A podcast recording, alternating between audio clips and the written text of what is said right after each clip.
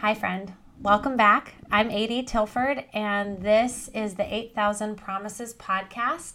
Thank you so much for choosing to listen to this 15th episode of this series about my post sabbatical reflections.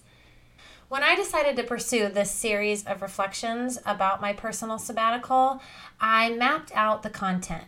I wanted to try to publish every day for six weeks, and even though I had considered that two of the weeks involved included the week of Christmas and the week of New Year's, and that I was re entering this space after three months of being on a complete break from all creative endeavors, and that one of my children had a birthday and they both would be off of school for two weeks. I wasn't too worried because I had a solid content plan.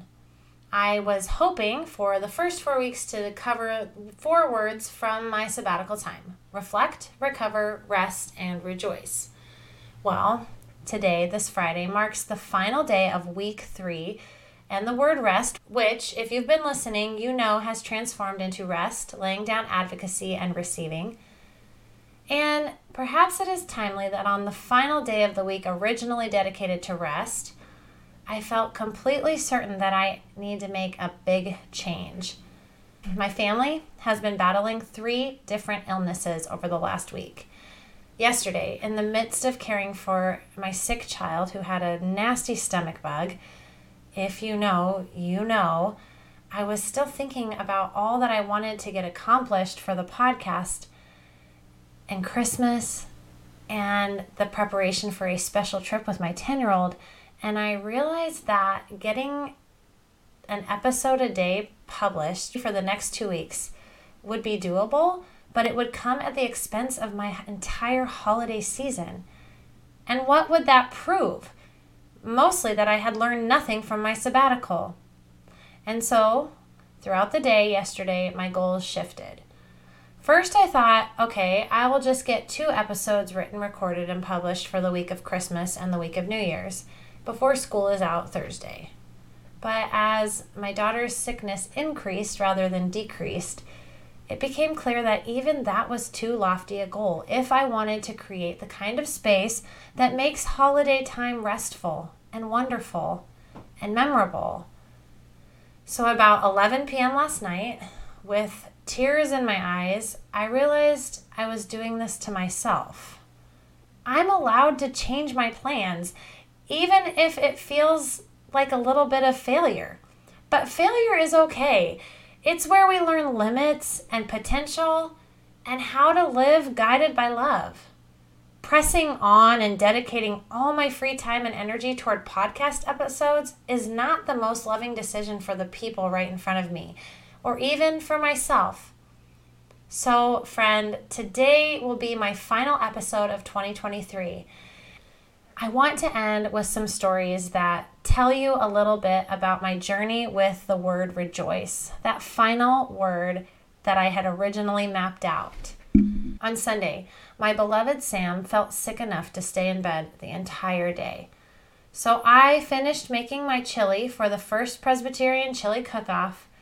It was the same chili I made last year, and it's the only chili my children will eat I entered that contest knowing that it probably wouldn't win, but feeling good about the champion meal it is in my home. And then Mia volunteered to judge. So I helped her get 12 little cups of chili arranged on her plate. And I watched this child, who is often unwilling to try any new foods, taste 12 different chilies. And I watched her put the number for my chili in the judge's pick. It was so endearing. She and her buddy turned in their sheets to Tom, our pastor, the MC of the night's festivities. And then I enjoyed the remains of her chili cups while she scooped herself another full helping of my chili, which I had titled Campfire Delight. I'll put the recipe in the show notes in case you want to try to make it. As the night wrapped up, Tom announced the winners. Hottest chili went to Eric, the guy who always makes a hot and delicious chili. In fact, his was in the running for crowd favorite, too. The crowd's choice went to Rebecca, whose awesome sons had double checked all of the counting to make sure that the crowd knew truly who won the award.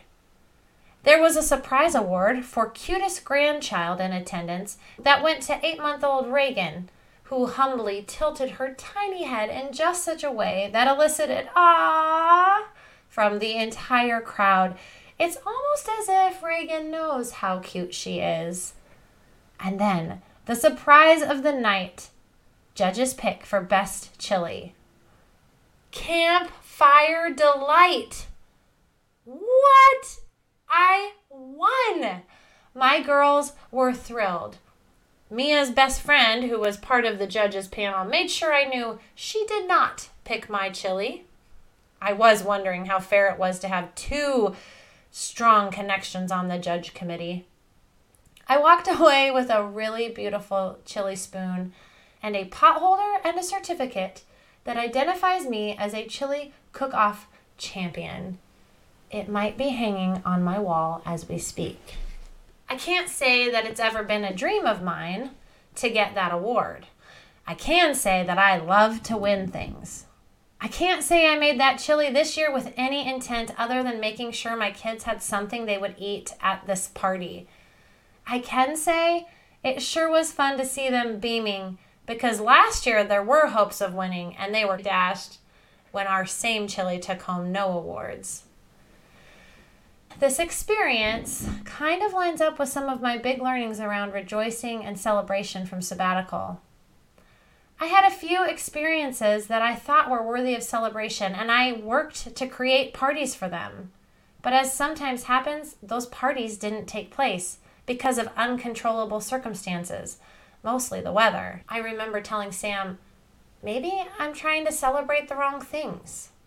It wasn't until my final reflection harvest, in which I spent time thinking about the entire three months of sabbatical, that I realized I had been celebrating every single day of my sabbatical. One of my spiritual practices was to record my daily delights at the end of every day. This is a little different from a gratitude list. Yes, many things I recorded I could also say I was thankful for, but this daily list was a generation of the daily encounters, noticings, and experiences for which I felt even a twinge of delight. Many of them were small, ordinary moments, things that happen every day, things I hadn't necessarily ever really been paying attention to. As I reflected, I noticed a journal entry in which I wrote down a quote from Sara Wenger Shenk. Celebration is the honoring of that which we hold most dear. Celebration is delighting in that which tells us who we are. Celebration is taking the time to cherish each other. Celebration is returning with open arms and thankful hearts to our Maker. As I reflected, something clicked into place. My daily delights were evidence of ordinary celebration. Every night for three months, I wrote down stories, moments, and images of my sweet daughters, my husband, my friends, and my community. In those recorded moments, I discovered a pattern of what I hold most dear who I am, cherished loves, and a thankful heart for my Maker. I learned that celebration does not have to look like a party in the traditional sense, even though I love parties in the traditional sense. We can celebrate every day in ordinary ways. Christmas is just a few days away. The story of Jesus' birth lends insight to celebrations of great magnitude there are angels and shepherds and also celebrations of daily delight. Think a new mother holding her swaddled babe. As I wrap up for 2023, I want to say thank you for being here and supporting this podcast. You can get my Harvest Reflection step by step guide by clicking the link in the show notes as my end of year gift to you. I'll be back with episodes the week of January 8th to wrap up this post sabbatical series and to introduce you to the new format of the 8000 Promises podcast for 2024. For now, I would like to leave you with a Christmas and a New Year's blessing. Dear one, may this Christmas season be filled with delight. May tiny moments of joy linger in your mind like a sugar plum dance. May you honor what you hold most dear with the simple act of noticing it.